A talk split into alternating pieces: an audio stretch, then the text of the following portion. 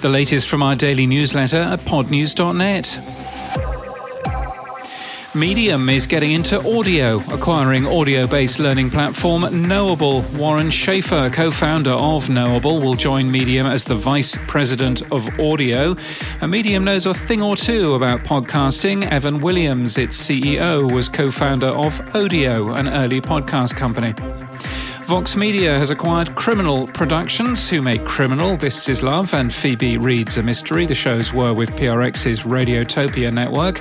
Sounder has launched an audio data cloud, which aims to analyze audio for advertisers to learn more about the content of podcasters, including topic analysis, brand safety, and automated summaries.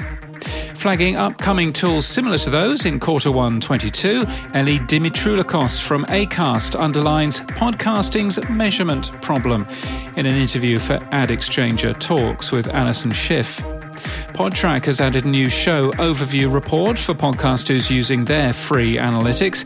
Beams, a short form audio app that lets you post up to 90 seconds of voice recording in groups, has completed a seed round of $6 million of funding. Racket, a similar short form audio app that lets you post up to 99 seconds of voice recordings, is now available on the Apple App Store and has just announced $3 million of pre seed funding. Oprah Winfrey was on Clubhouse, but only 23,000 people listened, or 41,500 people, according to a spokesperson who claims a glitch.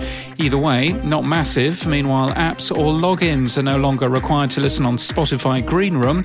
And a genuine question Has anyone heard from Mark Cuban's fireside chat recently? Is everybody okay over there? We'd love to know. Editor at podnews.net.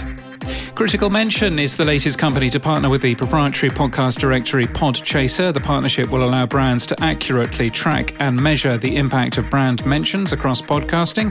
Pod One, a bio link for podcasters, has launched. It's free to sign up and it allows you to post a simple and configurable page that plays the audio of your podcast.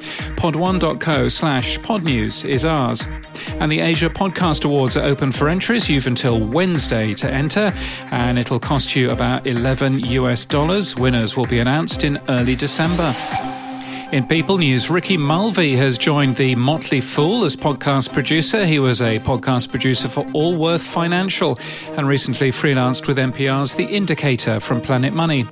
And Natta Edwards has joined CBS Sports as a podcast producer. He joins from WFAE in Charlotte, in North Carolina. And in podcast news, independent podcast The Who and How Club has announced a sponsorship deal from BetterHelp. The show shares life stories and and asks, Who are you?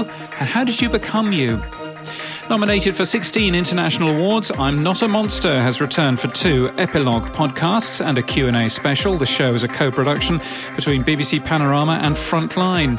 From Sylvester Stallone, The Comeback is an immersive cinematic documentary podcast series about meteoric success, devastating falls, and inspirational comebacks, all told by the people who lived them. Hosted by Philadelphia journalist and author Mike Sielski, I Am Kobe features intimate, never before heard tapes. of professional basketball player, Kobe Bryant, as a teenager, exploring his thoughts, his dreams, and his goals. And CNN has launched what they call a showcast, a chance to rediscover Anthony Bourdain's Parts Unknown in an audio first format, from the first episode beginning in Myanmar to its conclusion in the Lower East Side in New York City. The first two episodes are available now. And that's the latest from our newsletter. For all the links, we're at podnews.net.